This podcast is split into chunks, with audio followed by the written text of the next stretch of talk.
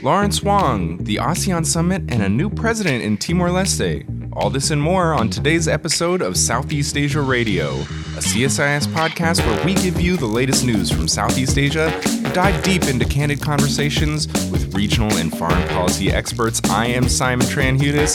Today is April 28, 2022. And on today's show, what happens in Ukraine will be of immense consequence to ASEAN. That was Dino Patti Djalal, founder and chairman of the Foreign Policy Community of Indonesia and former Indonesian ambassador to the United States. He sat down with co hosts Greg Poling and Elina Noor to discuss how Indonesia, as president of G20 this year, finds itself in an awkward position in the aftermath of the Russian invasion of Ukraine. Dino talks about the tension between the United States and G20 chair Indonesia, which is trying to keep the G20 focused on global economic cooperation and recovery from the COVID 19 pandemic. Dino is a real character and a heavyweight within Southeast Asian policy circles, so I'm super excited for that interview. We are so glad that you get to join us as well. First, though, the headlines.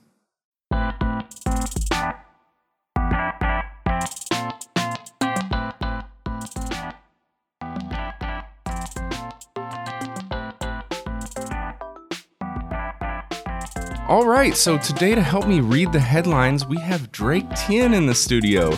Drake is one of our interns here with the CSIS Southeast Asia program. How's it going today, Drake? Thanks, Simon. A longtime listener, first time caller. How's it going? Yeah, it's all right. Um, super excited to have you here on our second full episode. So I'll go ahead and get started. First order of business the US ASEAN Summit finally has a date. According to a White House announcement on April 16th, President Biden will host the leaders of ASEAN in Washington from May 12th to 13th. This summit was originally scheduled for late March, but then postponed, likely due to the war in Ukraine essentially superseding everything else. Drake, I know you've been looking into this. What do we know about the summit? Sure. So, the summit is really important for the Biden administration to signal its commitment to Southeast Asia as a region.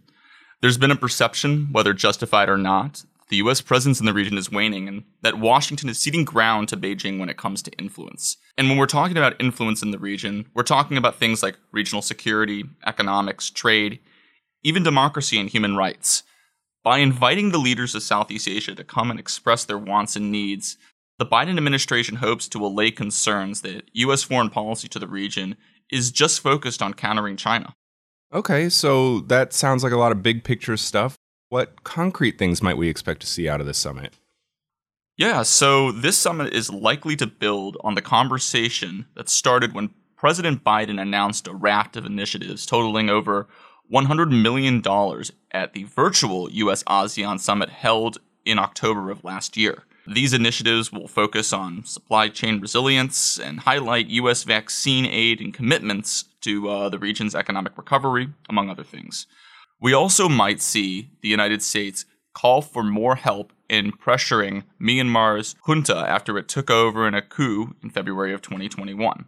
The leader of the said coup, Min Aung Hlaing, was not invited to the summit, although a quote unquote non political representative may be allowed to represent Myanmar. As for the other nine ASEAN members, all except for uh, President Duterte from the Philippines are likely to attend. This includes Hun Sen, Cambodia's prime minister, who is this year's ASEAN chair. All right, let's shift to electoral politics. One thing I've had my eye on is the presidential campaign in the Philippines, which Greg and Elina talked about in our last episode. So if you're interested, go ahead and listen to that episode where they interviewed Marites Vitug, who is editor at large of Rappler.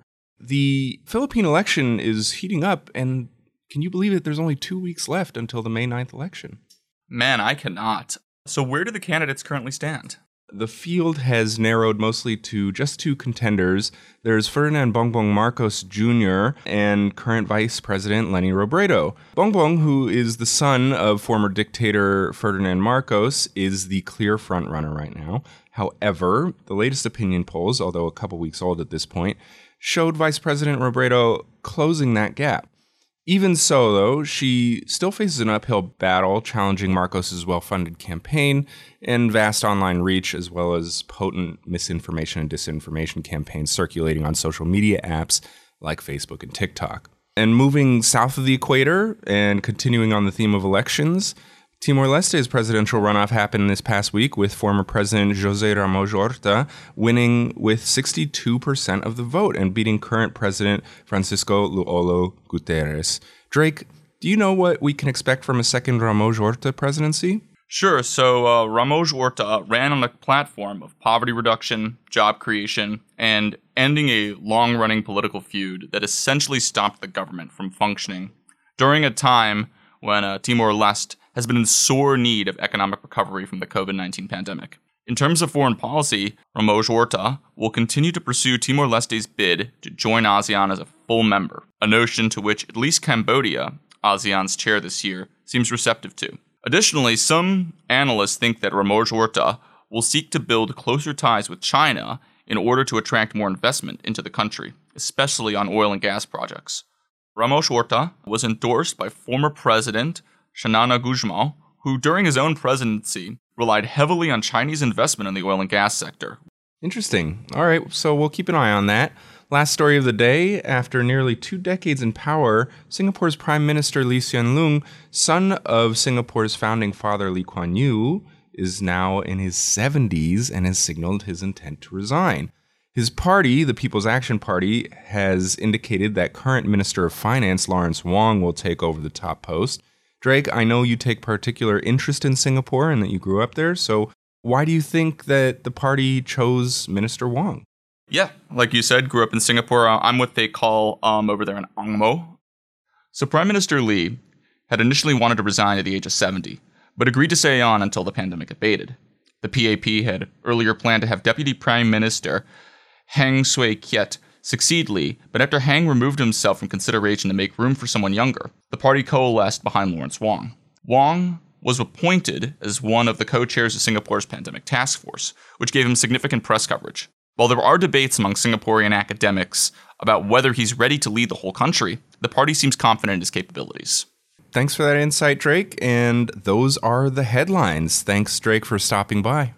Up next, Greg and Elina's interview with the chairman of the Foreign Policy Community of Indonesia and former Indonesian ambassador to the United States, Dino Patti Djalal, about how Indonesia, as chair of the G20, is handling the Russia Ukraine drama. So stay tuned.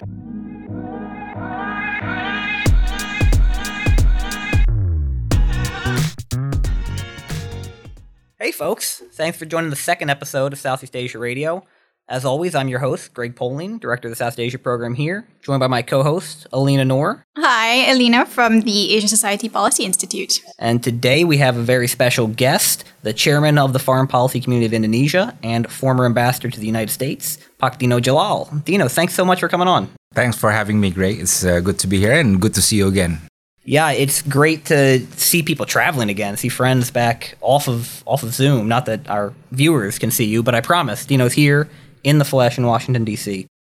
So Dino, um, this year was supposed to be a big year for Indonesia, hosting the Group of Twenty, and then Russia invaded Ukraine. And as a lot of listeners might know, most of the members of the G20, especially those in the G7, uh, including President Biden, are pretty opposed to the idea of sitting down at a table under any circumstances with President Putin.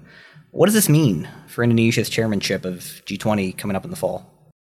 Well, obviously, when Indonesia took over the G20 uh, chairmanship last year, uh, there were a lot of high hopes and high expectations about the G20, and none of us imagined that uh, Russia would invade and things would become very complicated for the uh, G20. Right now, the G20 is uh, split. There's the G7 who obviously want to disinvite President Putin and not having Russia take part in the G20. And on the other hand, there are the BRICS who insist that Russia should remain part of the G20, and then the countries in between, yeah, that have different views. Uh, so at the time, uh, at the moment, the situation is very fluid. The Indonesian government takes note of a suggestion made by President Biden that, look, at least Ukraine has to be there, right? And uh, there's a lot of thoughts and discussions now. If Ukraine is to be invited, uh, then what will be the format? Right? What will be the issue by which uh, Ukraine would be invited into G20 uh, discussions? Right? But th- there's just still a situation is still very uh, fluid at the moment. And Foreign Minister Retno is doing a lot of shuttle diplomacy, talking to different parties, G- different G20 uh, governments uh, to explore a possible resolution to this issue. Yeah. But you know, the G20 agenda, as originally planned by Indonesia, if I recall correctly, was going to be focused on post pandemic recovery and getting, especially um, SMEs, up to speed on the digital economy. How has that changed now, that original plan to focus on the economy with Russia's invasion of Ukraine? Is Jakarta scrambling to accommodate other requests for a change in agenda, for example? The Indonesian government position still is that uh, the G20 is an economic forum and it should not address uh, political or strategic uh, issues. Uh, at least implicitly, that's what they're implying. But uh, of course, the, the reality is that Ukraine is the number one international security issue that has affected the global economy on many fronts on uh, inflation, commodity price, supply chains, energy security, food security, and so on. Right, and and those are the, the, the things that will affect the world economy and has to be addressed. But you can't address it unless you talk about the Ukraine issue, right? And in fact, for the G20 to totally avoid uh, discussing the Ukraine uh, war would mean it will lose credibility because uh, that's at the root of many of the uh, big economic issues that we're uh, facing at the moment. And and don't forget during the G20 summit in St. Petersburg in Russia, in fact, I remember because I was there. There was a discussion that started at 6 p.m., finished by 3 a.m. And what did they discuss? Not trade, not uh, anything, but uh, the war in Syria right? So uh, G20 has been known to discuss issues other than economic issues. You know, this comes at a awkward time for President Jokowi to begin with, and, and President Jokowi is not known as a foreign policy president. This isn't what he does. It's not really what he wants to do. Presumably, he sees these venues as useful ways to attract investment and, and economic benefits to Indonesia. How do you think he's thinking about this now geopolitical mess dumped on his doorstep? First, uh, he has to accept that uh, G20 this year under Indonesia's leadership is going to be totally different than any previous uh, G20. So he's got to accept that. And secondly, he has to accept that this is not going to be business as usual, uh, which means what? You know, a G20 is a leaders led process, right? And there will be more need for diplomacy, much more so than, than before. There is going to be uh, a need for him to personally outreach to G20 leaders especially G7 leaders uh, and and all the other uh, leaders as well, to see what kind of resolution can be worked out, uh, especially on on the issue of uh, Russia's uh, membership or attendance at the G20. But uh, definitely, President Jokowi will need to step up and do more diplomacy and less transactional. Uh, because you know President Jokowi has been very good at the transactional side, you know, uh, getting investments, trade, and and doing deals. But G20 this year will not be so much about that. It will be about a lot of it is going to be political and security issues uh, that need to be uh, addressed somehow.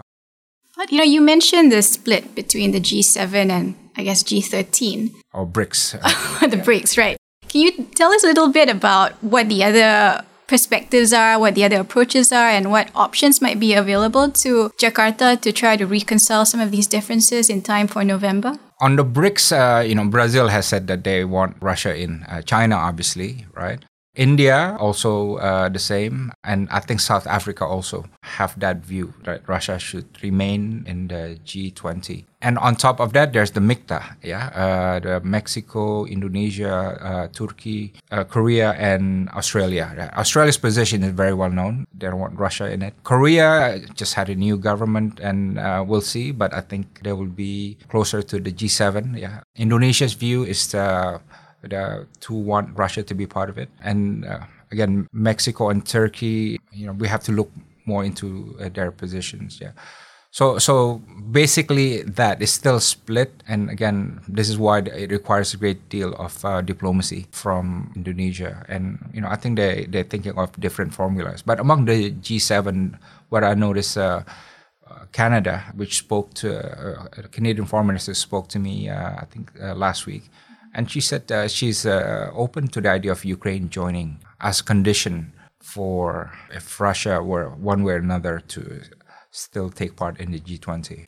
The domestic politics for Indonesia seem difficult. So we've seen the Indonesian government condemning the Russian invasion. Indonesia voted in favor of two of the, the early resolutions condemning Russia, but Indonesian public opinion seems rather split. Before the invasion, we had the Lowy Institute poll showing pretty significant support for, well, trust in President Putin in general, not as much as President Biden, but more than a lot of other foreign leaders. And then anecdotally, we've got all these reports about how well Russian disinformation is doing on the Indonesian web. There was a, a report from a sentiment analytics firm, which I'm always skeptical of, but noting that something like 96% of TikTok videos in Indonesia that addressed the Russia Ukraine issue were pro Russian. And I don't want to hurt anybody's feelings. TikTok's not the real world. But clearly, Russian disinformation is finding a more fertile ground in Indonesia than it is in most of the rest of Southeast Asia. I mean, one, why is that? But two, how much pressure does that put on President Jokowi to push back against what I think could easily be seen as Western meddling Right. I mean, is that even true? Is just, is that just an exaggeration that there's all this Russian disinformation in Indonesia right now? There is uh, a good degree of pro-Russian narrative and sentiment is definitely there. I mean, not only in social media but in conversations and in coffee shops, right? Uh, so, so it's there, and to be honest, it surprised me as well. Right, it surprised me uh, that a good number of Indonesian youth see this as they see a soccer match right? Something that they cheer for, you know, and so on. And they are detached from what is really happening in Ukraine. Uh, the fact that there are 5 million refugees, civilians uh, being uh, massacred, missiles uh, going into hospitals and, and apartment buildings, and, and so on. Uh, some reason there, these things are lost uh, to some of the public in Indonesia. And then on top of that, this is mixed up with some degree of anti-Western sentiments, right? So I think this has affected the government's uh, response because I think the government wants to have a principled response, but this is also an era or a government which checks the political pulse of the public all the time, right? Uh, this is a new thing, uh, maybe not just in Indonesia, but they always test uh, what is the public opinion on this or that. And they're finding that netizens uh, have a lot of pro-Russian sentiments, and I think that affects to some degree the government's uh, response uh, to it. I was a, a bit surprised to see because I mean you can't get more obvious. One country invading massively another sovereign country, right? And if that's not regarded as wrong, I don't know what is, right? But the reality is that it becomes much more complex uh, based on public opinion on the ground. And I don't see this ending anytime soon. I mean, there seems to be a lot of intractability right now with what's going on in Ukraine. And Jakarta probably doesn't really have the bandwidth right now to consider other events coming up, say, for example, the ASEAN chairmanship that Indonesia is supposed to take on next year. Has there been any thinking about how the Indonesian chairmanship of ASEAN is going to look like with all the fracas around the G20 right now? The government officials I talked to said that they haven't had much time to think about ASEAN because G20 alone is really uh, a lot to, to handle. But definitely, what happens in Ukraine will be of immense consequence to ASEAN, you know, to how ASEAN would hold on or embrace ASEAN centrality. And to be honest, I think ASEAN officials are nervous about what this means to ASEAN exercising in centrality in, in, in regional affairs. And there's going to be a lot of questions being asked on the ability of ASEAN institutions withstanding the new dynamics. And, you know, ASEAN, uh, you know, we'll see uh, what will happen to the East Asia Summit this year, for example. Uh, similar pressures are being applied to Russia's uh, participation. And I think next year's uh, chairmanship of Indonesia in ASEAN will be uh, quite interesting. And we will see the institution of ASEAN being tested even more uh, next year. You know, do you think the strategic class, TNI, and, and professional bureaucrats in Jakarta have internalized just how tectonic a shift this is? That there is no kind of going back to the world of February 2022, and that Indonesia and like other countries cannot just wait this out. That there won't be, as Liam said, this isn't going to end anytime soon, and there will not be a return to a normal in which the U.S. president and President Putin can sit across the table from each other. And, you know, the days of thinking that there might be waivers on U.S. CAATSA sanctions for buying Russian equipment is probably gone. One thing that just occurred to me today, everybody's cheering, I certainly was, over Indonesia's standing up to China over the tuna block drilling, drilling operation in the Nine Dash Line. I'm not sure anybody remembers that the operator of the tuna block is a Russian state owned company. Mm. And Russia is now a junior partner to China, probably indefinitely. What happens in six months when China tells Russia to disinvest from the tuna block? This relationship at least has a significant degree of strategic liability to Indonesia now. Is that something that you think is percolating through the system yet? Yeah, I mean, there's a lot of uh, discussions now on what the post-Ukraine uh, war world and regional order will will look like. There's a lot of it. In fact, when I get back to Indonesia, there's going to be a special session by Lemhannas, Indonesia's uh, defense council, on on this issue. And definitely, there's a lot of worry on what this means uh, for uh, Indonesian foreign policy and security environment. Uh, there is a worry that the hardened geopolitical tensions will make it even more difficult for ASEAN outlook on Indo-Pacific. But uh, one thing is that the relations with Russia at bilaterally remains normal.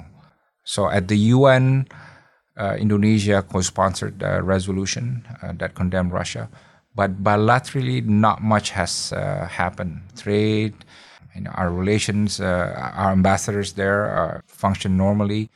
Foreign Minister Retno met with uh, Lavrov, Foreign Minister Lavrov recently. so, so things are going as usual. On the other hand, also President Jokowi will meet with President Biden at the summit, ASEAN-US summit in, in DC.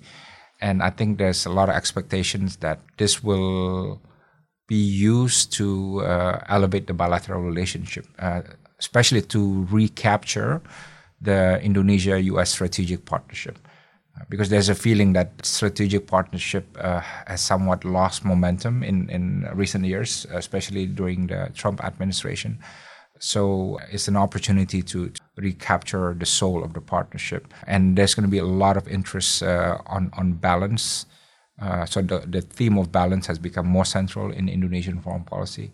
And that means that Indonesia US relationship will be seen by Jakarta in the context of uh, achieving that balance. Yeah.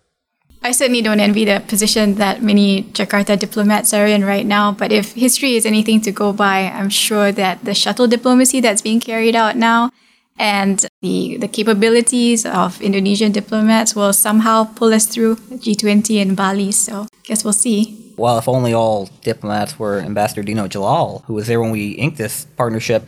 Maybe we should close with, by moving off of the Russia Ukraine discussion and, and more firmly onto the bilateral discussion. The Biden administration spent a fair amount of time last year, I think, shuttling around the region trying to repair some damage from the Trump years. But most of that shuttle diplomacy did not focus on Indonesia. And there were some legitimate reasons for that involving COVID numbers and the like. But the bottom line is Indonesia did not feel that it was given its due. And I think the Biden administration finally understood that and has worked in the last few months, six months or so, to try to show that it does consider Indonesia a top partner alongside Singapore, Vietnam, the Philippines, probably in Southeast Asia. Is that working? Do you think that we are past the, the early rockiness of the Biden administration on this relationship? Uh, I think so. That's why President Jokowi makes a point that he really needs to be in Washington to support the U.S. ASEAN summit and uh, also to do a bilateral uh, meeting that you know we assume would, would, would take place. And and you're right. There was some curiosity why Indonesia was missing in the U.S.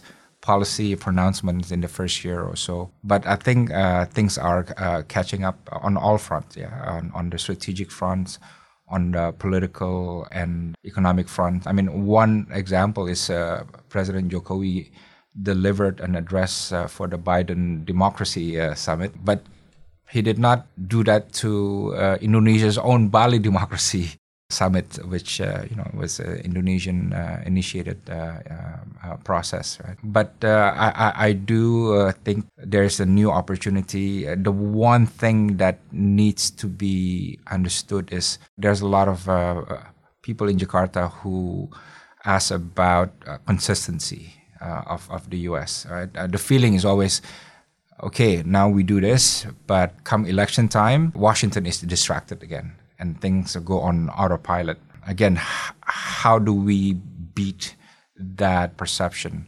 Because that perception lingers on, and most government officials I talk to uh, mention that. Uh, this is why all the bilateral programs they need to go uh, as fast as they can.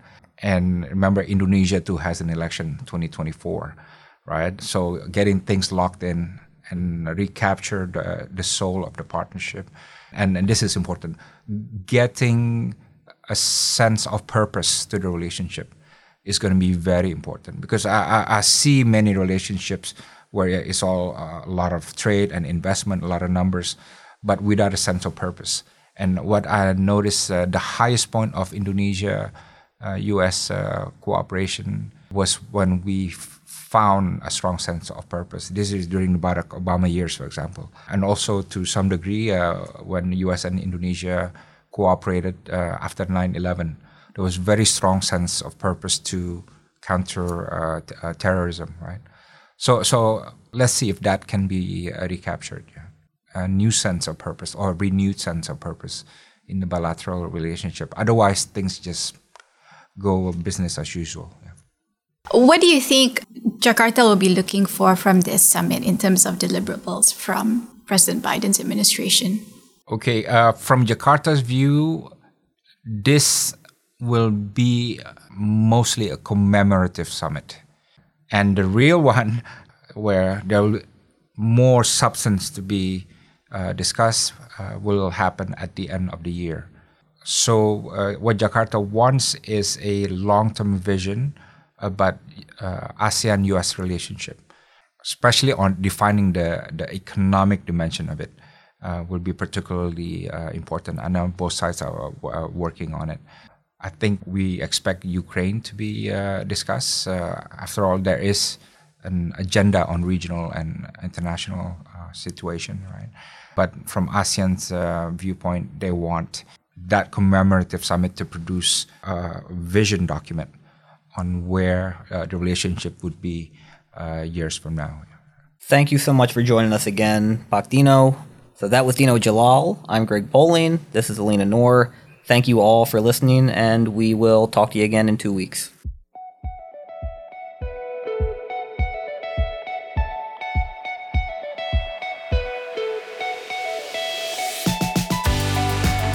All right, thanks again for joining us for this episode of Southeast Asia Radio.